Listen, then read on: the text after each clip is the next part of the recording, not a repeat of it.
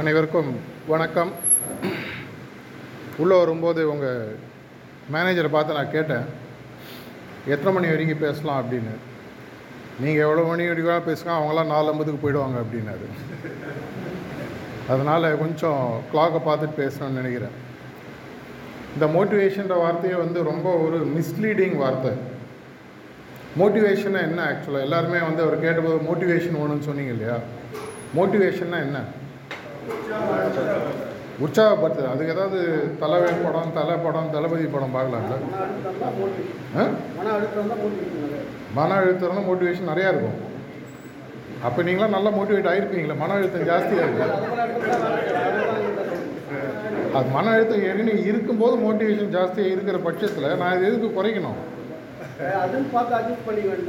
கொஞ்சம் லைட்டாக அப்படி அட்ஜஸ்ட் பண்ணி. மோட்டிவேஷன் அப்படின்றதுக்கான தமிழ் வார்த்தை யாருக்கு தெரியும்? எல்லாருமே பேசுகிற வார்த்தை. ஸ்கூலுக்கு போனாலும், காலேஜுக்கு போனாலும், கம்பெனிக்கு போனாலும் 3 விஷயங்கள். ஊக்கப்படுத்து. உங்களுக்கு சிலபஸ் ஏற்கனவே கொடுத்துட்டாங்களா யாராவது? ஊக்குவித்தல்னு சொல்லுவாங்க. எந்த கம்பெனியில் போனாலும் எல்லா லெவல்லையும் கேட்கக்கூடிய 3 டாபிக். ஊக்குவித்தல், மோட்டிவேஷன். 2வது சொல்லுங்கள் பார்க்கலாம் யாராவது. Self confident. இது எங்கே அந்த கருணாஸ் டயலாக் மாதிரி இருக்குது. நேர நிர்வாகத்திறன். எல்லாருமே கேட்குறது பார்த்தீங்கன்னா 2வது டாபிக் நேர நிர்வாகத்திறன் சொல்லி கேட்பாங்க. 3வது என்ன? இது 3 இருந்ததுன்னா வாழ்க்கையில் நீங்கள் எல்லாத்தையுமே ஹேண்டில் பண்ண முடியும். எஃபிஷியன்சி. ஃபேக்ட்ரியில் இருக்கிறதுனால சொல்கிறீங்களா? 3வது பார்த்தீங்கன்னா தகவல் தொடர்பு, கம்யூனிகேஷன் சொல்லுவாங்க. இது 3ம் உங்களுக்கு கரெக்டாக இருந்ததுன்னா நீங்கள் எந்த லெவலில் யாரோட வேணால் இன்ட்ராக்ட் பண்ண முடியும். மோட்டிவேஷன் பண்ண தெரியணும், பண்ணிக்க தெரியணும். 2வது நேர நிர்வாகத்திறன் தெரியணும். 3வது உங்கள் எல்லாருக்கும் இது 3 நல்லா தெரியுமா? யாருக்காவது தெரியுமா இது 3? யாரெல்லாம் உச்சார யாரும் கை தூக்க மாட்டேன். யாராவது தெரிஞ்சவங்க தான், தெரியாதவங்களுக்கு சொல்லி கொடுத்தீங்கன்னா நான் கிளம்பி போயிடலாமேன்னு பார்த்தேன் நான். வேறு ஒன்றும் இல்லை. இந்த மோட்டிவேஷன்ற வார்த்தை தமிழில் ஊக்குவித்தல்னு சொன்னாங்க. இந்த மோட்டிவேஷன்ற ஆங்கில வார்த்தை பார்த்தீங்கன்னா ஆங்கிலத்தில் பார்த்தீங்கன்னா எல்லாத்துக்குமே ஒரு மூலம். ஆங்கிலத்தில் சொந்தமாக வார்த்தைகள் ரொம்ப கம்மி. அவங்க எல்லாமே ஔவையார் சொன்ன மாதிரி சுட்டப்பழம் தான். மற்ற மொழிகள்லேருந்து அவங்க எல்லாத்தையும் எடுத்து அவங்களுடைய மொழியை வளர்த்துப்பாங்க. அதன்படி பார்த்தீங்கன்னா அந்த மோட்டிவேஷன்ற வார்த்தை லாட்டின் வேர்ட்லேருந்து எடுத்தது. அந்த லாட்டின் வேர்டினுடைய அர்த்தம் பார்த்தீங்கன்னா டு புஷ், இல்லைனா டு ஒரு தள்ளி விடுதல் அப்படின்னு சொல்லுவாங்க. நம்ம வடிவேலு பாஷையில் சொன்னால் தள்ளு தள்ளு தள்ளு தள்ளுன்னு. உந்துதல் சக்தி. இந்த உந்துதல் சக்தி எதற்காக தேவைப்படுகிறது? எதற்காக எல்லாருமே மோட்டிவேஷன் வேணும்னு கேட்குறாங்க? எதனால் கேட்குறாங்க? எதை நோக்கி நீங்கள் உந்தப்பட வேண்டும்? முன்னேற்றம். எதை நோக்கி முன்னேற்றம்? மாடு கூட தான் ஆக்சுவலாக அந்த செக்கு மாடு கூட தான் முன்னேறினே இருக்குது. கடைசியில் 8 மணி நேரம் சுற்றிட்டு அதே இடத்துல தான் உட்காந்துருக்குது இல்லையா? அதனால் எதை நோக்கி முன்னேற்றமோன்னு உங்களுக்கு இலக்கை நோக்கி. ஐயாவுக்கு ஒரு கைத்தட்டுதல் கொடுங்க, அருமையாக சொன்னார். இலக்கை நோக்கி. ஆனால் உலகத்தில் இது ரொம்ப ஒரு விந்தையான விஷயம் பார்த்தீங்கன்னா கிட்டத்தட்ட இந்த மேனேஜ்மெண்ட் ரிலேட்டடில் ஒரு 40 வருஷ அனுபவம் எனக்கு இருக்குது. இது வரைக்கும் ஒரு 40-50 லட்சம் பேருக்கு மேலே பார்த்து பேசி பழகி, இதில் நான் பார்த்த வரைக்கும் உலகளாவிய எடுத்த டேட்டா என்ன சொல்லுதுன்னு பார்த்தீங்கன்னா 98% மக்களுக்கு இலக்கு என்பது ஆக்சுவலாக கிடையாது. சொல்லுவாங்க, வாயில் வடை சுடுறது எல்லாரும் சொல்லுவாங்க. ஆனால் அவங்கள்ட்ட உன்னோட இலக்கு என்ன? இப்போ நான் அவங்கள்ட்ட ஒரு பேப்பர் கொடுத்து உங்கள் வாழ்வோட இலக்கு என்னன்னு கேட்டால் எவ்வளோ பேரால் தெளிவாக எழுத முடியும்? நீங்களே யோசிங்க, எழுத வேண்டாம், யோசிச்சு பாருங்கள். அநேகமாக எழுத முடியாது. 98% மக்கள் உலகத்தில் இலக்கு ஆசை இருக்குது. ஆசை வேறு, இலக்கு வேறு. எல்லாருக்குமே ஆசை இருக்குது, பெருசாக சம்பாதிக்கணும், நல்லா எடு. அது ஆனால் இலக்கு ஆகாது, அது வெறும் ஆசை தான் அவங்களுக்கு. ஆனால் 2% மக்கள் தான் உலகத்தில் பார்த்தீங்கன்னா அவங்களுக்கு இலக்கு என்பது தெளிவாக இருக்கிறது. இலக்கு மட்டும் இல்லை, இந்த இலக்கை எப்படி உண்மையாக மாற்ற வேண்டும் என்ற செயல் திட்டம் அவங்க கையில் இருக்குது. இந்த 2% மக்கள் தான் இந்த 98% மக்களை ஆக்சுவலாக வேலை வாங்குகிறாங்க, இல்லை பாஸாக இருக்காங்க. அப்படின்னா என்னால் அந்த 2% வர முடியாதான்னு கண்டிப்பாக முடியும். உலகத்தில் பிறந்த அனைத்து மனிதர்களுக்கும் வாய்ப்பு என்பது எல்லையற்ற விஷயம். எல்லாருக்கும் அதே வாய்ப்பு தான். யூஸ் பண்ணுறவங்க யூஸ் பண்ணாதவங்க தான். இப்போ இங்கே இருக்கிறவங்க யூஸ் பண்ணியிருக்கலாம், இங்கே இருக்கிறவங்க யூஸ் பண்ணாத, எல்லாருக்கும் அதே வாய்ப்பு தான். உலகத்தில் யாருக்குமே வந்து வாய்ப்புன்றது கம்மி கிடையாது. வாய்ப்பை உபயோகப்படுத்தாமல் இருப்பது என்னோட இஷ்டமாக இருக்கலாம். அப்படி இருக்கும் பொழுது உந்துதல் சக்தின்றது எதற்காக தேவைப்படுகிறது நான் ஒரு கேள்வி கேட்டேன். இப்போ ஒரு புள்ளி ஏல நீங்கள் இருக்கீங்க, புள்ளி பிக்கு போனோன்னு சொன்னால் உங்களுக்கு ஒரு உந்துதல் சக்தி தேவை. ஒன்று நீங்களாக நகரணும், இல்லை யாராவது உங்களை நகர்த்தி விடணும். அப்படின்னா இந்த புள்ளி ஏன்றது என்ன, புள்ளி பின்றது உங்களோட வாழ்க்கையில் என்ன, யாராவது சொல்லுங்க பார்க்கலாம். புள்ளி ஏ, புள்ளி ஏன்றது இப்பொழுது நான் எனது வாழ்க்கையில் இருக்கக்கூடிய இடம். என்ன வயசுன்றது முக்கியம் இல்லை. ஏன்னா நிறைய பேர் என்கிட்ட நான் வந்து நிறையா கம்பெனியில் வந்து 20 வயசுலேயும் நான் ப்ரோக்ராம் பண்ணியிருக்கேன், 55-60 வயசுலேயும் இருக்கிறவங்களுக்கு ப்ரோக்ராம். எல்லோரும் நார்மலாக இந்த 40-50 வயசு தாண்டிடுச்சுன்னா என்ன தெரியுமா சொல்லுவாங்க, எனக்கு வயசாகிடுச்சுங்க, என்னால் என்ன முடியும். எல்லாருக்குமே நான் சொல்லக்கூடிய உதாரணங்கள், வாழ்க்கையில் பெருசாக சாதித்தவங்க நிறையா பேர் அவங்களோட வாழ்க்கையில் செகண்ட் இன்னிங்ஸு, தேர்ட் இன்னிங்ஸு 60-70 வயசுக்கு மேலே எடுத்துன்னு வந்து சாதித்தவங்க தான் ஜாஸ்தி. அதனால் வந்து இப்போ ரிட்டையர் ஆக போகிறோம், முடிய போகுது, இனிமேல் வாழ்க்கையில் பெருசாக கிடையாதுன்ற ஒரு எண்ணத்தை எதிர்மறை எண்ணங்கள்னு சொல்லுவாங்க. இதை ஒதுக்கி வச்சுருங்க. இது இருந்ததுன்னு சொன்னால் இதுதான் அவங்களுடைய முதல் முட்டுக்கட்டை. இப்போ கார் எடுத்து ஓட்டுறீங்க, காரை ஓட்டுறதுக்கு முன்னாடி ரிவர்ஸ் கியரில் காலை வச்சுட்டு இப்போ ஹேண்ட் பிரேக்கிங் ஏற்றிங்கன்னா கார் எந்த பக்கம் போகும்? கண்டிப்பாக முன்னாடி போகாது. பாயிண்ட் ஏலேருந்து பாயிண்ட் பிக்கு பதிலாக பாயிண்ட் ஏலேருந்து ரிவர்ஸில் போயிட்டுருப்பீங்க. மலை மேலே ஏறத்துக்கு பதிலாக மலையிலேருந்து சறுக்கிட்டுருப்பீங்க.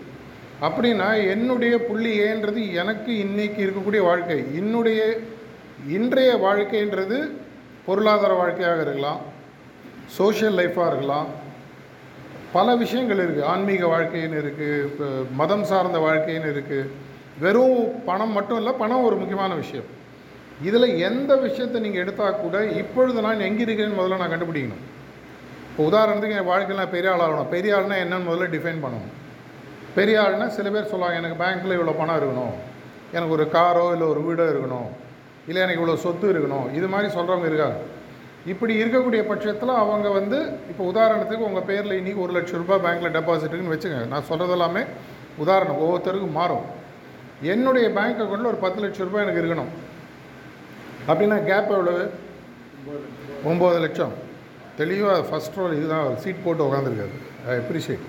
9 லட்சம் உங்களுக்கெல்லாம் அவர் தான் குருவா, மூத்தவரா?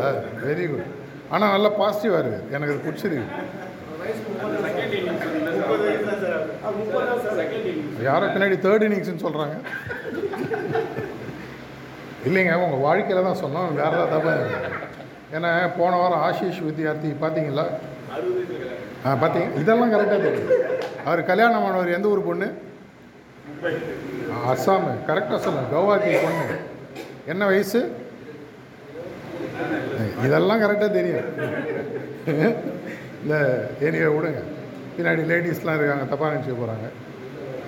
உங்களுடைய வாழ்க்கையில் இன்றைய நிலைமையில் என்னுடைய பொருளாதார வாழ்க்கையில் நான் எங்கே இருக்கிறேன்னு எடுத்துக்கோங்க. எனக்கு பேங்க் டெபாசிட் 1 லட்சம் இருக்குது. எனக்கு இன்னும் கொஞ்ச நாளில் ஒரு 10 லட்சத்துக்கு நான் என்னுடைய பேங்க் டெபாசிட், இது வந்து ஒரு உதாரணம், அமௌண்ட்டு மாறலாம், எது வேணால் நீங்கள் வச்சுக்கலாம். அதுக்கு பதிலாக நீங்கள் அது தங்க நகையாக இருக்கலாம், வீடாக இருக்கலாம், நிலமாக இருக்கலாம், எது வேணால் எடுத்துக்கலாம். இப்போது இது பாயிண்ட் ஏன்றது இன்றைக்கி என்னுடைய பேலன்ஸ் ஷீட்டுன்னு சொல்லுவாங்க. கம்பெனியில் பேலன்ஸ் ஷீட் போடுறாங்க இல்லையா? பேலன்ஸ் ஷீட்டில் என்ன எழுதுவாங்க? என்னெல்லாம் அசட்ஸ் இருக்குது, என்னெல்லாம் லைபிலிட்டிஸ் இருக்குதுன்னு போடுவாங்க. பர்சனல் லைஃப்பில் ப்ரிடாமினெண்ட்டாக அசட்ஸ் இருக்கும், லைபிலிட்டிஸ் கம்மியாக தான் நம்மளுக்குலாம் இருக்கும், இஎம்ஐ இதெல்லாம் அதில் போய்டும். இப்போ எனக்கு இந்த இடத்திலிருந்து இந்த இடத்திற்கு போக வேண்டும். இந்த இடத்துக்கு நான் போகணுன்னா முதல்ல எனக்கு என்னுடைய குறிக்கோள் தெளிவாக இருக்க வேண்டும். குறிக்கோள் தெளிவாக இல்லாமல் உந்துதல் சக்தி வேலை செய்யாது. எனர்ஜிக்கு ஃபோக்கஸ் கொடுக்கணும். சேனல் கொடுக்காமல் எனர்ஜி கொடுத்தீங்கன்னா நான் சொன்ன மாதிரி செக்கு மாடு மாதிரி அங்கேயே சுற்றிட்டுருக்கும். இங்கேருந்து இங்கே போனோம். இன்றைக்கி இந்த செஷனுக்கு அப்புறம் எது செய்கிறீங்களோ உங்கள் வாழ்க்கையில் ஒரு பேப்பர் எடுத்து முதல்ல எழுதுங்க. நான் இன்று எங்கே இருக்கிறேன், இந்த வருடத்தில் நான் எங்கே போய் சேர வேண்டும். அது 1 வருட குறிக்கோளாக இருக்கலாம், 2 வருட குறிக்கோளாக இருக்கலாம், 3 வருட குறிக்கோளாக இருக்கலாம், உங்கள் இஷ்டம். இது உங்களுடைய வாழ்க்கை, உங்களுடைய வாழ்க்கை. நான் எல்லாருக்குமே எப்பவுமே சொல்கிறது உண்டு, படம் பார்க்குறோம், அந்த படத்தில் ஹீரோவை பார்த்து கை தட்டுறோம், விசில் அடிக்கிறோம், அவருக்கு பேர்லாம் கொடுக்குறோம், தலைவர் தலை என்ன வேணால் கொடுக்குறோம். ஆனால் அவர் யாருடைய ஸ்கிரிப்டை நடிக்கிறார்? சொந்த ஸ்கிரிப்டை எழுதுறாரு, டைரக்டரோட ஸ்கிரிப்டை நடிக்கிறார். டைரக்டர் என்ன சொல்கிறாரோ அதான் பண்ணியாகணும். அவர் பர்சனலாக ஒரு ஸ்டைலில் கொண்டு வரலாம். அவர் நீ இந்த இடத்துல குதினா குதிக்கணும், அடினா அடிக்கணும், பாடுனா பாடணும், வேறு ஏதாவது கிளைமேக்ஸ் தப்பாக இருந்தால் கிளைமேக்ஸ் அதுதான். நம்மளுடைய வாழ்க்கையில் நம்மளுடைய வாழ்க்கையை நம்ம எல்லாருமே யாரோட ஸ்கிரிப்டில் வாழ்ந்துட்டுருக்கோம் இன்னி வரைக்கும் கொஞ்சம் யோசிச்சு பாருங்கள். உங்களுடைய வாழ்க்கையில் உங்களுக்கு ஸ்கிரிப்ட் இருக்கா? இல்லை உங்களுடைய வாழ்க்கையை யாரோட ஸ்கிரிப்ட்லேயே வாழ்கிறீங்களா? யாரோடைய ஸ்கிரிப்ட்லேயே வாழ்ந்தீங்கன்னா என்ன ஆகும்? உங்கள் வாழ்க்கையில் வரக்கூடிய வெற்றி தோல்விகளுக்கு கண்ட்ரோல் யார்கிட்டையும் கொடுத்துட்றீங்க. அதை போன்ற ஒரு வாழ்க்கை வாழணுமா அப்படின்ற கேள்வி நீங்கள் தான் கேட்கணும். வாழக்கூடாது, வாழணும்னு நான் சொல்ல வரல. இல்லைங்க, இன்னிலேருந்து என்னுடைய வாழ்க்கையை நான் ஸ்கிரிப்ட் மாற்றி 2-3 வருடத்தில் இதுதான் கதை, இதுதான் கிளைமேக்ஸு, இந்த கிளைமேக்ஸில் நான் வெற்றி பெற போகிறேன், இந்த வெற்றி பெறுதல்னால் அதுக்கு என்னன்ற ஒரு விஷயத்தை சொல்ல போகிறேன், அந்த விஷயத்துக்கு என்ன வேணுமோ அந்த ஸ்கிரிப்டை நானே எழுத போகிறேன். டி ராஜேந்திர கேள்விப்பட்டிருக்கீங்களே, அவரே கதை எழுதுவார், அவரே பாடுவார், அவரே ப்ரொடியூஸ் பண்ணுவார். சில நேரத்தில் அவரே பார்க்கவும் பார்த்தோம், படம் ஓடாது. ஆமாம், சில நேரத்தில் படம் ஓடனா அவரே பார்த்தாலும். நம்ம வாழ்க்கை நம்ம பார்த்தா போகிறோம். இது மாதிரி உங்கள் வாழ்க்கையில் வரக்கூடிய அனைத்து விஷயங்களுக்கும் நீங்களே பொறுப்பெடுத்து எழுத ஆரம்பிச்சிங்கன்னா அப்போ தான் உந்துதல் சக்தியினுடைய மகத்துவம் உங்களுக்கு புரிய ஆரம்பிக்கும். இல்லைனா பொதுவாக இப்போ மோட்டிவேஷன், இப்போ வெளியில் போக உங்களுக்கு வேகமாக நான் தள்ளி விட்றேன், கீழே வந்துடுறீங்க, என்ன பிரயோஜனம்? நான் உங்களுக்கு ஆக்சுவலாக கொடுத்தது மோட்டிவேஷன். என்ன மோட்டிவேஷன் கொடுக்குறேன்? ஃபிசிக்கல் மோட்டிவேஷன் கொடுக்குறேன். வாழ்க்கையில் வேகமாக போக நான் தள்ளுறேன், அதுவும் ஒரு ஃபோர்ஸு தான், உந்துதல் சக்தி. என்ன அது? கீழே வந்துடுறீங்க. ஏன்? திசை தவறி விடுகிறீர்கள். ஸோ திசையை முதல்ல ஃபிக்ஸ் பண்ணிக்கணும். டைரெக்ஷன் சொல்லி இங்கிலீஷில் சொல்லுவாங்க. என்னுடைய குறிக்கோள் என்ன? நான் எங்கே செல்ல வேண்டும்? இந்த 1 இல்லை 2-3 வருட காலகட்டத்தில் நான் எதை செய்திருக்க வேண்டும், சாதித்திருக்க வேண்டும்ன்ற ரொம்ப பெரிய வார்த்தை, செய்திருக்க வேண்டும்னு வச்சுக்கோங்க. இதை நான் செய்யக்கூடிய பட்சத்தில் இதற்கு என்ன நான் செய்ய வேண்டும் அப்படின்னா, உந்துதல் சக்திக்கு முக்கியமான விஷயம் என்னன்னு சொல்லி பார்த்தீங்கன்னா என்னது? குறிக்கோள். சார் முதல்ல சொன்னார் இல்லையா, தேர்ட் இன்னிங்ஸ். ஓகே, அவருடைய தேர்ட் இன்னிங்ஸில் குறிக்கோள்ன்றதை அவர் ஃபிக்ஸ் பண்ணிக்கிறார். அந்த குறிக்கோள் ஃபிக்ஸ் பண்ணுறது தான் உங்களுக்கு ரொம்ப முக்கியமான விஷயம்.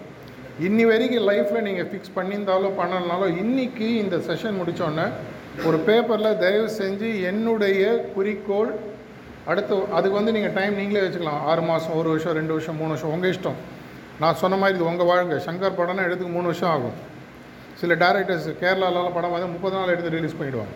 அது அவங்களோட இஷ்டம். உங்கள் லைஃப்பில் எவ்வளோ நாள் இந்த படம் எடுக்க போகிறீங்க, அந்த படம் முடியும் போது என்ன நீங்கள் இப்போ பாக்ஸ் ஆஃபீஸ்ன்னு சொல்கிறாங்க, 100 கோடி செலவழிச்சிருப்பான், 300 கோடி எடுத்திருப்பாங்க, கரெக்டாக? அதே மாதிரி உங்கள் வாழ்க்கையில் இந்த 100 கோடின்றது என்ன?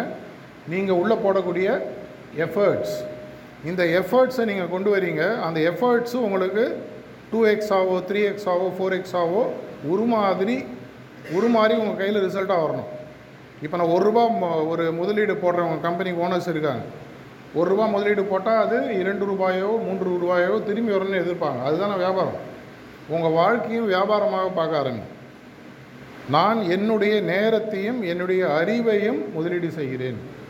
இந்த அறிவுக்கும் என்னுடைய நேரத்திற்கும் எனக்கு என்ன ரிட்டர்ன் ஆன் இன்வெஸ்ட்மெண்ட் வேணும், என் வாழ்க்கையில் என்ன எதிர்பார்க்குறேன், இது தெரிஞ்செடுத்துன்னு சொன்னால் நீங்கள் கேட்டு உந்துதல் சக்தி ஈஸியாகிடும். இரண்டாவது விஷயம், உங்களுடைய குறிக்கோளை அடைவதற்கு ரொம்ப முக்கியமான விஷயம் என்ன? இன்னொன்று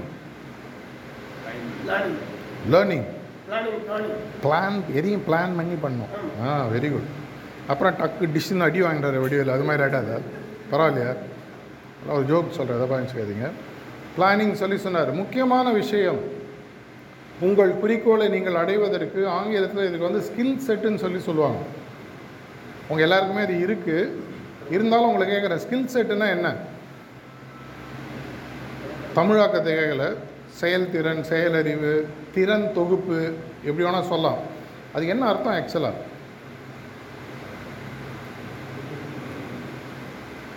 எல்லாம் சைலண்ட்டாக இருக்கீங்க. ஜமால் சார் வேறு சொன்னாங்க, என்ன கேட்டாலும் டக்கு டக்கு டக்குன்னு பதில் சொல்லுவாங்க. உடனே நீங்கள் சொல்லுங்கள் டக்கு டக்கு டக்கு. திறமையை வளர்த்துக்கொள்ள, அதுதான் என்ன திறமை தொகுப்புன்னு சொல்கிறோம் இல்லையா? திறனின் தொகுப்புன்றது ஸ்கில் செட்டினுடைய தமிழ் வார்த்தை. இலக்கை அடைவதற்கான இப்போ உதாரணத்துக்கு உங்கள் இலக்கை அடைவதற்கு உங்களுக்கு முக்கியமாக சார் சொன்னார் லேர்னிங் வேணும்னு சொன்னீங்க இல்லையா, பிளானிங் வேணும், இங்கே யாரோ லேர்னிங் வேணும்னு சொன்னீங்க. லேர்னிங் கற்றும்போது உங்களுக்கு என்ன கிடைக்குது? நாலேஜ் கிடைக்குதா? Very good, very good answer. ஒரு கைத்தட்டுங்கிற ஐயாக்கு. இந்த நாலேஜ் வச்சுன்னு என்ன பண்ண முடியும்? வெறும் நாலேஜ் வச்சு. இப்போ உதாரணத்துக்கு நான் உங்களை ஒரு சிம்பிளாக கேள்வி கேட்குறேன். இதெல்லாம் ஸ்கூலில் அநேகமாக படிச்சிருப்பீங்க, அநேகமாக அத்தனை பேருக்கு பதில் தெரியும். a + b² = a² + 2ab. கரெக்டா? சூப்பர். எல்லாம் நீங்களே உங்களை கை தட்டிக்கணும். இதை கடைசி எப்போ யூஸ் பண்ணிங்க லைஃப்பில்? பரீட்சை எழுதி மார்க் வாங்கினதோட முடிஞ்சு போச்சா? அதோட ஓவர். அப்படின்னா அந்த நாலேஜுக்கு என்ன பிரயோஜனம்? இன்னைக்கு சொல்கிறீங்க இந்த கதை தான் நான் வேணான்றது. 30 வருஷத்துக்கு முன்னாடி 10ஆம் கிளாஸ் படிச்சிருப்பீங்க. அன்றைக்கி வந்து உங்களுக்கு 2023 ஜூன் மாதம் 3ஆம் தேதி ஒரு ஆள் வந்து ஒரு கெகிலே பாரு நீங்கள் ஞாபகம் வச்சுக்கிறீங்க. இது நாங்கள் நம்பினோம். சரி, நாங்கள் நம்பிட்டோன்னு வச்சுக்கோங்க. சார் சொல்லிட்டார், நம்பிட்டோம். இந்த வெறும் நாலேஜ் மட்டும் நமக்கு போதுமா அப்படின்னா போராது. உதாரணத்திற்கு இந்த ரூமில் எவ்வளோ பேருக்குங்க ஸ்விம்மிங் தெரியும், நீச்சல்? ஓகே, ஒரு 8 பேர் கை தூக்குறீங்க. அவருக்கு சாருக்கு கடப்பாறை நீச்சல் தெரியுமா? கடப்பாறை நீச்சல்னா என்ன தெரியுமா? கடப்பாறை தண்ணியில் போட்டால் என்ன ஆகும்? அதுதான் அந்த நீச்சல் அவருக்கு தெரியும். இப்போ இங்கே நீச்சல் தெரியாதவங்க இருக்க அத்தனை பேருக்கும் அடுத்த 30 நாட்கள் உங்களுடைய வாட்ஸ்ஆப்பில் ஒரு வீடியோ வரும், எப்படி நீச்சல் பண்ணணும்னு சொல்லிவிட்டு. 30வது நாள் உங்களை போய் ஒரு ஸ்விம்மிங் பூல் 20 அடியில் தூக்கி போட நீங்களாம் நீச்சல் கரெக்டாக பண்ணுவீங்க. கரெக்டாக? கரெக்டுன்றாரு சார். இதுதான் உங்கள் பிளானிங்க இல்லைங்க? நான் தூக்கி போட்டு நான் போயிடுவேன், நீங்கள் எப்படி வெளியில் வருவீங்க? அப்புறம் கடப்பாறை நீச்சல் ஆகிடாது அவங்களுக்கு. ஸோ இந்த 30 நாட்கள் நீச்சல் சொல்லி நான் கொடுத்தா மட்டும் போகாது, நீங்கள் என்ன பண்ணியிருக்கணும்? அதை பயிற்சி செய்திருக்க வேண்டும். ஸோ அறிவுத்திறன் மட்டும் போகாது. அறிவுத்திறனானது திறன் தொகுப்பாக மாறுவதற்கு மீண்டும் மீண்டும் மீண்டும் பயிற்சி செய்ய வேண்டும். வெறும் எனக்கு அறிவுத்திறன் இருந்து அது பயிற்சி செஞ்சால் மட்டும் எனக்கு போருமா? உதாரணத்துக்கு இப்போ உங்களுக்கு நான் வந்து ஒரு ஜெர்மன் லாங்குவேஜ் பேசுறதுக்கு கத்துறேன்னு வச்சுக்கோங்க. டெய்லி இது மாதிரி இந்த செஷன் அட்டன் பண்ணுறீங்க. ஒரு வருஷம் கழிச்சு ஜெர்மன் லாங்குவேஜில் பேச ஆரம்பிக்கிறீங்க. அறிவுத்திறன் இருக்குது, செயல்திறன் இருக்குது, திறன் தொகுப்பாக மாறிவிட்டது. அதனால் அவங்களுக்கு என்ன பிரயோஜனம்? எல்லாரையும் கன்ஃபியூஸ் பண்ணலாம். யாராவது ஏதாவது கேள்வி கேட்டாங்க ஜெர்மனில் பதில் சொல்லலாம். மற்றபடி ஏதாவது பிரயோஜனம் உண்டா? இல்லை இல்லையா? அப்படின்னா உங்களுடைய திறன் தொகுப்பு இல்லை ஸ்கில் செட்டுன்றது எதை நோக்கி இருக்க வேண்டும்? யாரோ தரங்க பதில் அழகாக சொன்னீங்க, சொல்லுங்கள். Very good. அவர் ஒரு கை தட்டுங்க. இலக்கை நோக்கி இருக்க வேண்டும். எது இலக்கு அப்படின்றது எனக்கு தெரிஞ்சாலே ஒழிய நான் வாழ்க்கையில் கற்றுக்கக்கூடியது எல்லாமே a + b² தான் இருக்கும். நம்ம நிறைய பேர் என்ன பண்ணுறோன்னு சொன்னால், இந்த அறிவு மூளைக்குள்ளே நிறைய இடம் இருக்குதுன்னு சொல்லி பார்க்குறது எல்லாத்தையும் பற்றி மெமரைஸ் பண்ணி உள்ளே தள்ளிகிட்ருக்கோம்.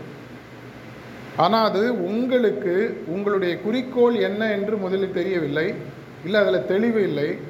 அந்த குறிக்கோளை நோக்கி போவதற்கு எனக்கு என்ன திறன் தொகுப்பு வேணுன்றது இனிமேல் புரிய ஆரம்பிக்கும். உதாரணத்திற்கு உங்களுடைய வேலையில் இப்போ நான் உங்களுக்கு உதாரணம் முதல்ல சொன்னேன், 1 லட்சம் இன்னும் இவ்வளோ நாளில் 2 லட்சமாகவோ 3 லட்சமாகவோ 4 லட்சமாகவோ மாறணும். அப்படின்னா இன்றைக்கி நான் எந்த போஸ்ட்டில் இருக்கேன்? இந்த போஸ்ட்டில் இருக்கேன். எனக்கு இந்த போஸ்ட்டில் நான் இருக்கக்கூடிய வாங்கக்கூடிய சம்பளமானது இப்படியே போனால் அந்த குறிக்கோளை அடைய முடியாது. கரெக்டாக? மேத்தமேட்டிக்ஸ் ஒத்து வராது. ஏன்னா வருஷம் பணவீக்கம், இன்ஃப்ளேஷன் ஒன்று இருக்குது, ஏறிட்டே போகுது. அப்படின்னா நான் என்ன பண்ணணும்?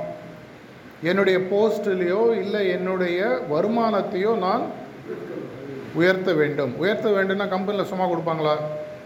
அடிஷ்னலாக என்ன சொல்லுவாங்க? பர்ஃபார்ம் பண்ணணும். ஓட்டி இல்லைங்க, ஓட்டின்றது தெரிஞ்ச வேலையை எக்ஸ்ட்ரா பண்ணுறது. அவர் இன்னும் அந்த காலத்துலேயே இருக்க ஓட்டி பண்ணும்.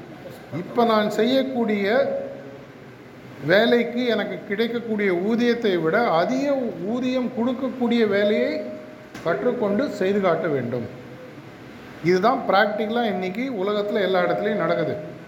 இது நீங்கள் சோஷியலிசம் சொன்னாலும் சரி, கேபிட்டலிசம் சொன்னாலும் சரி, எந்த கம்பெனியில் நம்ம வேலை செஞ்சாலும் நீங்கள் கொடுக்கக்கூடிய வேலையிலிருந்து வரக்கூடிய பணத்திலிருந்து ஒரு பகுதியை தான் உங்களுக்கு ஊதியமாக கொடுக்குறாங்க. இதுதான் மேனேஜ்மெண்ட் பிரின்சிபிள். நான் 1000கணக்கான கம்பெனி கன்சல்டிங் பண்ணியிருக்கேன். ஃபண்டமெண்டலாக அவங்க எதுலேருந்து பணத்தை கொடுக்குறாங்க? நீங்கள் சம்பாதிச்சு கொடுக்கக்கூடிய பணத்துலேருந்து ஒரு பகுதி அவங்களுக்கு திருப்பி கொடுக்குறாங்க. இதுதான் உங்களுடைய பர்ஃபார்மன்ஸ் அப்ரைசல் சிஸ்டம்னுடைய ஃபண்டமெண்டல் கோர் கான்செப்ட். கொண்டு வா கொண்டு போ, இதுதான் அப்ரைசல் சிஸ்டம்னுடைய பேசிக் கான்செப்ட். ஒன்றா அவங்க உங்களுக்கு சொல்கிறாங்களோ இல்லையோ, சில கம்பெனியில் ஓப்பனாக சொல்லுவாங்க இதுதான் போனாலும் வந்தது. இதில் கம்பெனி அவங்க முதலீட்டு போட்டதுனாலையும் ரிஸ்க் எடுத்ததுனாலும் இது இவங்க இவ்வளோ வச்சுக்கிறாங்க. ஏன்னா ஷேர் ஹோல்டர்ஸ் இருக்காங்க, நிறைய பேருக்கெலாம் கொடுக்கணும். இதை போக உங்களுக்கு இவ்வளோ கொடுக்குது. அப்படின்னா நான் என்ன பண்ணணும்? என்னுடைய உற்பத்தி திறனை அதிகரிக்க வேண்டும். இப்போ உதாரணத்துக்கு நான் ஒரு டிபார்ட்மெண்ட்டில் சூப்பர்வைசராக இருக்கேன். நெக்ஸ்ட் நான் ஒரு அசிஸ்டன்ட் மேனேஜராகவோ சீனியர் மேனேஜராகவோ ஜென்ரல் மேனேஜராகவோ ஆகணும். ஆகும்போது என்ன ஆகுது? இப்போ எனக்கு வரக்கூடிய 10,000 20,000 30,000 சம்பளம் 50,000 1,00,000 மாறும். எனக்கு வேறு போஸ்ட்டு கொடுத்தா அப்போ வந்துடுமா? இப்போ நாளைக்கு உங்களை ஏஜிஎம் போஸ்ட் எல்லாருக்கும் கொடுத்துட்றேன், கையில் டெசிக்னேஷன் விசிட்டிங் கார்டு வச்சு கையில் கொடுத்துட்றேன். நாளிலே நீங்கள் ஏஜிஎம் ஒரு பேச்சு வச்சுக்கோங்க. உடனே போய் கேட்காதீங்க, சார் வந்தாருங்க எல்லோரும் ஏஜிஎம்மாக ப்ரொமோட் பண்ணிட்டாரு, அவர் வேறு பார்த்து டென்ஷன் ஆகிட போகிறாரு, எல்லோரும் ஏஜிஎம் வச்சு. அப்படின்னா அந்த ஏஜிஎம் வேலைக்கு தேவையான தொகுப்பு திறன் உங்கள்கிட்ட இருக்கா? இல்லை. அப்படின்னா என்ன பண்ணணும்? அதுக்கு பேர் தான் ஸ்கில் கேப்புன்னு சொல்லுவாங்க. என்னுடைய திறன் தொகுப்பு இன்று என்ன, நான் என்னுடைய கனவை அடைவதற்கு என்ன போஸ்ட்டோ இல்லை என்ன டெசிக்னேஷனோ நமக்கு கொண்டு வரணும். அந்த டெசிக்னேஷன் வரணும்னா எனக்கு இப்போ இருக்கக்கூடிய திறன் தொகுப்புக்கும் அந்த டெசிக்னேஷனில் இருக்கக்கூடிய திறன் தொகுப்பும் இருக்கக்கூடிய கேப் இடைவெளியை நான் கற்றுக்கொண்டு செயலாக மாற்றி செய்து காட்டும் பொழுது ஆட்டோமேட்டிக்காக நான் போஸ்ட்டில் முன்னேறேன். போஸ்ட்டில் முன்னேறும்போது என்ன ஆகும்? அதுக்கு தேவையான அடிஷ்னல் பணமோ வருமானமோ இன்சென்டிவோ இன்க்ரிமெண்ட்டோ சம்பளமோ வரும். இதுதான் வாழ்க்கையினுடைய நார்மல் தத்துவம். எந்த கம்பெனியில் ஒர்க் பண்ணாலும் இதை நான் செய்வதற்கு அப்படின்னா எனக்கு 2 விஷயங்கள் முக்கியமாக தேவை. நேரம் தேவை, பேச தெரியணும். நேரம்ன்றது என்ன அப்படின்னா நேர நிர்வாகத்திறனை பற்றி நான் சொன்னேன் உங்களுக்கு. நேர நிர்வாகத்திறன்றது ஃபண்டமெண்டலாக என்ன சொல்லுங்கள் பார்ப்போம் யாராவது.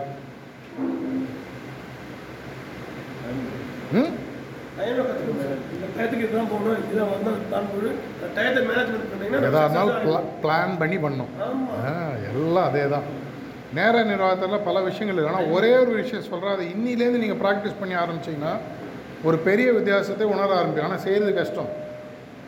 சொல்கிறது ஈஸி, செய்கிறது கஷ்டம். என்னுடைய குறிக்கோள் இன்றைக்கி ஈவினிங் நான் போய் ஃபிக்ஸ் பண்ணிட்டேன்னு நினைக்கிறேன், சொல்லியிருக்கேன். பார்க்கலாம் 3rd innings 2nd innings 4th innings யாராவது செய்கிறாங்களான்னு. செஞ்சிட்டோம் நம்ம வைக்கிறோம். இது என்னுடைய குறிக்கோள் தெளிவாக அமைஞ்சிடுது. மகாபாரதம் படிச்சிருப்பீங்க. துரோணாச்சாரியார் எல்லாத்தையும் அம்பை கொடுத்து அந்த பறவையினுடைய கண்ணை நோக்கி அம்பை ஏயே சொல்கிறார். யார் ஒரே ஒரு ஆள் அடிக்கிறது? எதனால்? அவர் புரியல, அவர் கண்ணில் வேறு எதுவும் தெரியல, எதுவுமே தெரியல. மற்றவங்களாம் கேட்டால் இலை தெரியுது, மரம் தெரியுது, அது தெரியுது, இது தெரியுது, பக்கத்தில் குளம் தெரியுது, யாராலையும் அடிக்க முடியல. இவர் மட்டும் அடிக்கிறார். எதனாலன்னா இவருடைய எண்ணத்தில் தேவையற்ற அனைத்து விஷயங்களையும் எடுத்துடுறாரு. நேர நிர்வாக திறன்லையும் ரொம்ப சிம்பிளான விஷயம், எது என்னுடைய முன்னேற்றத்திற்கு தேவையில்லையோ அதை நான் செய்வதற்கு நேரம் செலவழிக்கக்கூடாது. So fundamental principles of time management நேர நிர்வாக திறன் பார்த்தீங்கன்னா எதை நான் செய்யக்கூடாதோ அதற்கு நான் நேரத்தை ஒதுக்காமல் இருக்க வேண்டும். எதை செய்யக்கூடாதுன்றதில் தெளிவாக இருக்கணும், எதை செய்கிறதுன்ற முக்கியம் இல்லை, எதை செய்யக்கூடாதுன்றதில் தெளிவாக இருக்கணும். இதை நான் எடுக்க எடுக்க எடுக்க என்ன ஆகும்? எனக்கு நிறைய டைம் இருக்கும். அந்த டைமை நான் என்ன பண்ண முடியும்? என்னுடைய குறிக்கோளை நோக்கி அர்ஜுனன் மாதிரி போக முடியும். இது எல்லாராலையும் செய்ய முடியும். அந்த குறிக்கோள் மேலே ஒரு அபரிதமான ஒரு வெறி இருக்கிறவங்களால தான் மற்ற எல்லாத்தையும் ஒதுக்க முடியும். அவளுக்கு போனால் சாயங்காலம் வாட்ஸ்அப் ஃபார்வர்டு பார்க்கணும், யூடியூப் பார்க்கணும், ஓடிடி சேனல் பார்க்கணும், பக்கத்து வீட்டு எடுத்து விட அட்டை அடிக்கணும். எவ்வளோ விஷயம் நம்மளுக்கெல்லாம் இருக்குது. உலகத்தை நம்ம டெய்லி ஒரு 100 முறையாவது மாற்றுறோம் இல்லையா? இல்லையா? ஆனால் சிரிக்கிறீங்களா அழுகிறீங்களான்னு தெரியும். நம்மளாம் உலகத்தை எவ்வளோ தூரம் மாற்றிருக்கோம்ல. டெய்லி நம்ம நாடை எப்படி நடத்தணும், உலகத்தை எப்படி எல்லோரும் ஃப்ரீ அட்வைஸ் கொடுக்குறோம்ல. அத்தனை பேர் இப்போ நான் இந்த செஷன் முடித்தோடனே நீங்களாம் என்ன ஒரு அட்வைஸ் கொடுப்பீங்க? சார் இதை பற்றி பேசிக்கணும், அதை பற்றி பேசிக்கணும், இதை அவர் விட்டார், அதை எல்லாம் சொல்லுவீங்களா? இந்த உலகத்தில் எல்லோரும் கொடுக்கக்கூடிய ஃப்ரீ விஷயம் என்ன? அட்வைஸ். அதுதான் நானும் பண்ணிகிட்ருக்கேன். இல்லை ஃப்ரீயாக கொடுக்குறேன்னு சொல்ல வரேன், காசு வாங்கலை. இதை நீங்கள் புரிஞ்சுக்கிட்டீங்கன்னு சொன்னால் உங்களுடைய நேர நிர்வாகத்திலும் சரியாயிடும். அப்பொழுது உங்களுடைய செயலானது, உங்களுடைய சிந்தனையானது உங்களுடைய குறிக்கோளை நோக்கி மட்டும் அமர்ந்திருக்கிறது. இதற்கு ஒரு ஃபண்டமெண்டல் ரெக்குயர்மெண்ட்டுன்னு பார்த்தீங்கன்னா உங்களுடைய எண்ணங்களை உங்களுடைய கண்ட்ரோலில் எடுக்கிறது. போயிட்டே இருக்கீங்க, ஒரு விஷயத்தை பார்த்தோன்னா மைண்ட் டைவெர்ட் ஆகுது, ஒரு விஷயத்தை படிக்கிறீங்க மைண்ட் டைவெர்ட் ஆகுது, யாராவது ஒரு விஷயத்தை இன்ட்ரெஸ்டிங்காக பேசுகிறாங்க மைண்ட் டைவெர்ட். எதுலேருந்து டைவெர்ட் ஆகுது? என்னுடைய இலக்கையிலிருந்து டைவெர்ட் ஆகுது. அட்லீஸ்ட் ஒரு 3 பேருக்கு கொஞ்சம் தெளிவு வந்துச்சுன்னு நினைக்கிறேன். இனி எனக்கு 3 பேர் மாற்றாங்க சார், அதனால் எனக்கு ரொம்ப சந்தோஷமாக இருக்குது. என்னுடைய இலக்கு தவறுகிற பொழுது என்னுடைய நேரமானது வீணாகிறது. இலக்கு எங்கே தவறுது? என்னுடைய எண்ணமானது சிதிலமடைகிறது, சிதறுகிறது, வேறு இடத்தில் பார்க்கிறது. அப்படின்னா என்னுடைய எண்ணத்தை நான் கண்ட்ரோலில் கொண்டு வரணும். என்னுடைய எண்ணத்தை நான் கண்ட்ரோலில் கொண்டு வரணும்னு சொன்னால் என்னுடைய எண்ணமானது நான் சொல்வதை கேட்க வேண்டும். உங்களுக்கு எவ்வளோ பேர் உங்களுடைய எண்ணம் நீங்கள் சொல்கிறது கேட்குது? அதாங்க கண்ணதாசனே சொல்லிட்டு போயிட்டாருங்க, மனம் ஒரு குரங்குன்னு சொல்லிட்டு போயிட்டாரு. அது பாட்டு ஆடிட்டு இருக்கும். ஆனால் அவர் அழகாக ஒரு வார்த்தை சொன்னார், ஆட விட்டால் தப்பி ஓட விட்டால்னாரு. ஆட விடுறதும் ஓட விடுறதும் யார்? சின்ன வயசுலாம் நம்ம பார்த்துருக்கோம், கையில் கறி வந்து ஒட்டியும். கையில் கறி ஒட்டிச்சுன்னா அம்மாவோ வீட்டில் இருக்கிற பெரியவங்களோ அந்த கறியை எப்படி க்ளீன் பண்ணுவாங்க? கெரசினை வச்சு க்ளீன் பண்ணுவாங்க. கெரசினும் கறியும் பார்த்தீங்கன்னா எதுலேருந்து வருது? ரெண்டுமே ஃபாசில் ஃபியூல்னு சொல்லுவாங்க, தரைக்கீழேருந்து வரக்கூடிய ஃபியூல் தான். ரெண்டுமே ஒரே சோர்ஸ். மனமும் அப்படி தான். மனத்தை நம்ம ஊரில் சின்ன வயசில் என்ன சொல்லுவாங்க, விஷத்தை விஷத்தால் முறிக்க வேண்டும் சொல்லி சொல்லுவாங்க. என்னுடைய மனதின் சிந்தனைகளை தெளிவுபடுத்துறதுக்கு என்னுடைய மனசையை தான் நான் யூஸ் பண்ணி, இதை யூஸ் பண்ண சொல்லி கொடுக்கறது தான் தியானம். தியானம்னா கடவுளை அடைதல், பெரிய பெரிய அப்படியே ஞானி ஆகி ஹிமாலயாஸில் போய்ட்டு ஒரு கேவில் உட்காடுறது, அதுவும் செய்யலாம், அதையும் செய்யலாம், இதையும் செய்யலாம். உங்கள் இஷ்டம். உங்களுடைய எண்ணத்திற்கு ஒரு குவிப்புன்னு சொல்லுவாங்க, ஃபோக்கஸை கொடுத்து அதை மட்டும் பார்க்கக்கூடிய உங்களுடைய வெற்றி பாதையை நீங்களே அமைக்கக்கூடிய ஒரு ஸ்கில் செட்டை உங்களுக்கு கொடுக்கறது தியானம் என்பது. ஒரு திறன் தொகுப்பு. தியானத்தை பற்றி கேட்டால், நீச்சலை பற்றி கேட்டால் உங்களுக்கு நீச்சல் தெரியுமா? தெரியாது. நீச்சலை பற்றி நல்லா பழகணும்னா ஒரு 90 நாட்களாவது பழகணும். தியானத்தை பற்றி பழகினா, தியானம்னா என்னன்னு தெரியணும், அது ஒன்று 90 நாள் பழகி பார்க்கணும். நான் எல்லாருக்குமே சொல்கிறது, ஒரு நாள் 2 நாளில் ஒரு விஷயத்தை ரைட்டாக தப்பான்னு முடிவு பண்ணாதீங்க. இதை செய்யக்கூடிய பட்சத்தில் இப்போ நம்ம ஒரு சாம்பிள் பார்க்க போகிறோம், எப்படி இருக்குன்றது உங்களுக்கு ஒரு எக்ஸ்பீரியன்ஸ் கிடைக்கும். 90 நாட்களுக்கு எங்களுடைய அணியில் இருப்பவர்கள், தன்னார்வ தொண்டர்கள் இங்கே இருக்காங்க, எப்படி பண்ணணுன்றது இங்கே வந்து சொல்லிக் கொடுப்பாங்க. இதை நீங்கள் செய்யும்போது 90 நாட்களுக்கு நீங்கள் எல்லாருமே குவாலிட்டி எல்லாமே உங்களுக்கெல்லாம் தெரியும். குவாலிட்டி எதை வச்சுருக்கு? டேட்டா வச்சுருக்கு. டேட்டா எதை வச்சுருக்கு? எக்ஸ்பெரிமெண்ட் வச்சுருக்கு. 90 நாள் எக்ஸ்பெரிமெண்ட் பண்ணுறீங்க. டெய்லி நீங்கள் தியானம் பண்ணும்போது உங்களுடைய கையில் ஒரு இன்ஃபர்மேஷன் கிடையாது. ஆமாம், நான் தியானம் பண்ணேன், என் மனசை நான் சொல்லுதை கேட்குது, கேட்கலை, மெதுவாக ப்ராக்டிஸ் வந்துடுச்சு, இப்போ எனக்கு புரியுது, அதனால் தியானத்தில் பலன் இருக்குது. இல்லைங்க, 90 நாள் பண்ணேங்க, சொன்னபடி பண்ணேன், எனக்கு பலன் இல்லை. டேட்டா என்ன சொல்லுது? பலன் இல்லைன்னு சொல்லுது, விட்டுடலாம். ஆனால் முதல் நாள்லேயே நம்ம முடிவு பண்ணிட்டோன்னா என்ன ஆகும்? ஜிம்முக்கு சேர்ந்து முதல் நாளே வெயிட் தூக்கிட்டு என்னங்க நான் டார்சான் மாதிரி ஆகுன்னு பார்த்தேன், உடம்பு அப்படியே இருக்குது, ஃபேமிலி பேக் போக மாட்டேங்குதுன்னா போகாது, இப்போ நாள் ஆகும். இதை போன்று உங்களுடைய எண்ணங்களை ஒரே இடத்தில் குவிப்பதற்கு சொல்லிக் கொடுக்கக்கூடிய விஷயம் தியானம். இப்போ நம்ம என்ன பண்ண போகிறோன்னா, எங்களுடைய ஆர்ட்ஃபுல்னஸ் பயிற்சியில் இதயத்தில் குவிப்பை ஏற்படுத்தி இதன் மூலமாக தியானம் எப்படின்றத ப்ராக்டிஸ் பண்ண போகிறோம்.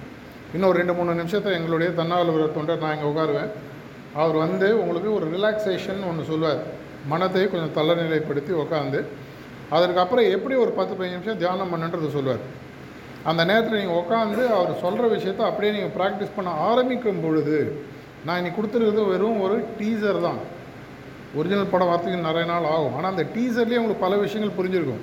என்ன புரிஞ்சிருக்கும்? என்னுடைய வாழ்க்கை என்னுடைய கண்ட்ரோலில் இருக்குது, குறிக்கோள் அமைக்கணும், இந்த குறிக்கோளை அமைப்பதற்கு எனக்கு மனது தெளிவாக இருக்க வேண்டும், இந்த மனது தெளிவாக இருப்பதற்கு என்னுடைய மனதை நான் என் பேச்சை கேட்க வைக்கணும், அதை நான் கேட்க வைக்கணும்னு சொன்னால் அதை நான் ப்ராக்டிஸ் பண்ணணும். என்னுடைய மனதை ஒரே இடத்தில் வைக்கக்கூடிய ப்ராக்டிஸை சொல்லிக் கொடுக்குறதா இப்போ பண்ண போகிறோம். இப்போ இந்த தியான பயிற்சியை இப்போது ஆரம்பிக்க போகிறோம். உங்களுடைய எண்ணங்களை ஒரு 10-15 நிமிடங்களுக்கு ஒரே இடத்தில் வைப்பது எப்படி என்பதை தியானம் செய்து பார்க்க போகிறோம். இதற்கப்புறமாக 90 நாட்கள் என்னுடைய பர்சனல் ரெக்வஸ்ட் எல்லாம் 90 நாட்கள் இதை தினசரி செய்து பாருங்கள். இது ஹார்ட்ஃபுல்னஸ் ஆப்புன்னு நீங்கள் வீட்டிலேயே பண்ணலாம், இங்கே தான் வந்து பண்ணன்ற அவசியம் இல்லை. அவங்கள கேட்டிங்கன்னா உங்களுக்கு இங்கே செஷன் ஏற்பாடு பண்ணுவாங்க. இந்த 90 நாட்களில் உங்களுடைய திறன் குவிப்பு, ஸ்கில் செட், திங்கிங்கிறத ஃபோக்கஸ் பண்ணி டார்ச் லைட் எங்கே வேணால் திருப்புற மாதிரி என்னுடைய லைட்டை நான் ஃபோக்கஸ் பண்ணி திருப்பக்கூடிய ஒரு அட்வான்டேஜ் உங்களுக்கு கொடுக்க போகுது. இதை தான் நான் இப்போ பார்க்க போகிறோம். இதனால் உங்களுக்கு சொல்கிறது என்னென்னா, வாழ்க்கையில் வெற்றி பெறுவதற்கு பல வழிமுறைகள் இருந்தாலும் ஃபைனலாக எல்லாமே உங்களுடைய மனதை உங்களுடைய கையில் நீங்கள் எடுத்துக்கிறது. இதை செய்யக்கூடிய ஒரு பயிற்சி நம்ம செஞ்சு பார்க்க போகிறோம். கொடுத்த வாய்ப்புக்கு நன்றி. நம்ம இப்போ பயிற்சிக்கு போக போகிறோம். தேங்க்யூ.